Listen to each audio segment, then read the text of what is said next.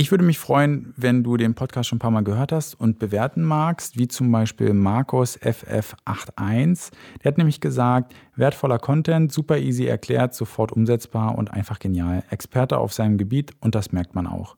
Das war eine Bewertung auf podcast punkt apple punkt com und ich freue mich, wenn du mir auch eine Bewertung geben magst, wenn dir das gefällt. Die lese ich gerne vor. Okay, was sind diese vier erprobten Wege, Google Ads zu optimieren? Nun, zuerst einmal sozusagen Schritt Nummer eins oder Weg Nummer eins ist, dass man sich einfach anguckt auf Kampagnenebene, welche Kampagnen funktionieren gut, ja, oder man kann sich, also sagen wir mal so, die, der, die, der Hauptmesswert ist ein C P A, ja, also Kosten je Acquisition oder je Action, je Anfrage. Ähm, weil man Leads generiert oder C P L, whatever. Ähm, Kosten je Conversion in Google Ads letztendlich. Das sortiere ich mir und ähm, aufsteigend, ja, sodass die günstigsten ähm, ganz oben stehen. Und dann nehme ich die Kampagne mit den günstigsten ähm, Kosten je Conversion und schaue, ob die genügend Budget hat. So. Und das gleiche mache ich auch mit der teuersten und dann also mit der Kampagne, wo der, äh, die Kosten der Conversion am höchsten sind. Und dann schaue ich einfach, ob ich das Budget sauber verschieben kann. Also können die Kampagnen, die gut laufen, mehr Budget kriegen, und zwar von den Kampagnen, die schlecht laufen. Das geht auch für Conversion-Wert durch Kosten, also R O A S ähm, und so weiter.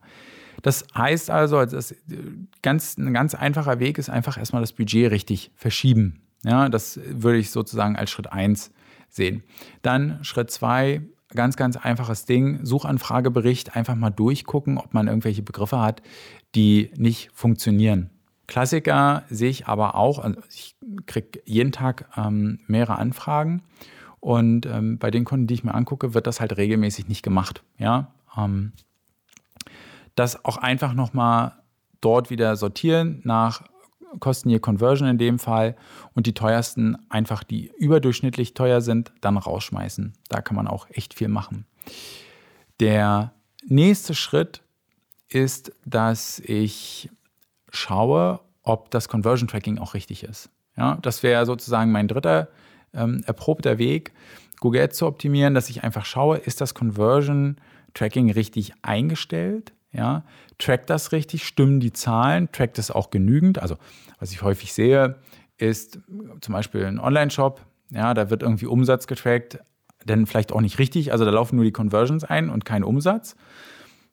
Wäre Schritt eins. Nur noch schlimmer ist es, wenn gar nichts getrackt wird, also Schritt eins, die Conversion.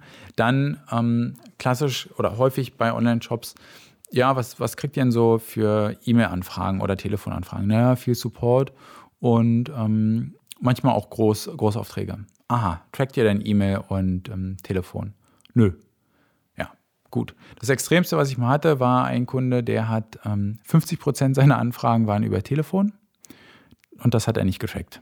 Ja, also fehlten fünfzig Prozent der Conversions im Account. Also da wusste ich erstmal gar nicht, und der Kunde hat hunderttausend Euro im Monat ausgegeben. Ähm, da wusste ich erstmal gar nicht, was ich sagen soll. Äh, da war ich sehr irritiert, aber gut. Das wäre sozusagen das nächste, dass ich das Conversion Tracking sauber mache. Und der vierte Schritt wäre, jetzt muss ich mir überlegen, was, was man da machen kann. Also ich habe mir jetzt hier nichts aufgeschrieben, sondern ich mache das so, wie ich halt an einen Account rangehen würde. Der vierte Schritt, den ich mir anschauen würde, wäre, glaube ich, dass ich schaue, ob die wichtigsten Keywords vorhanden sind.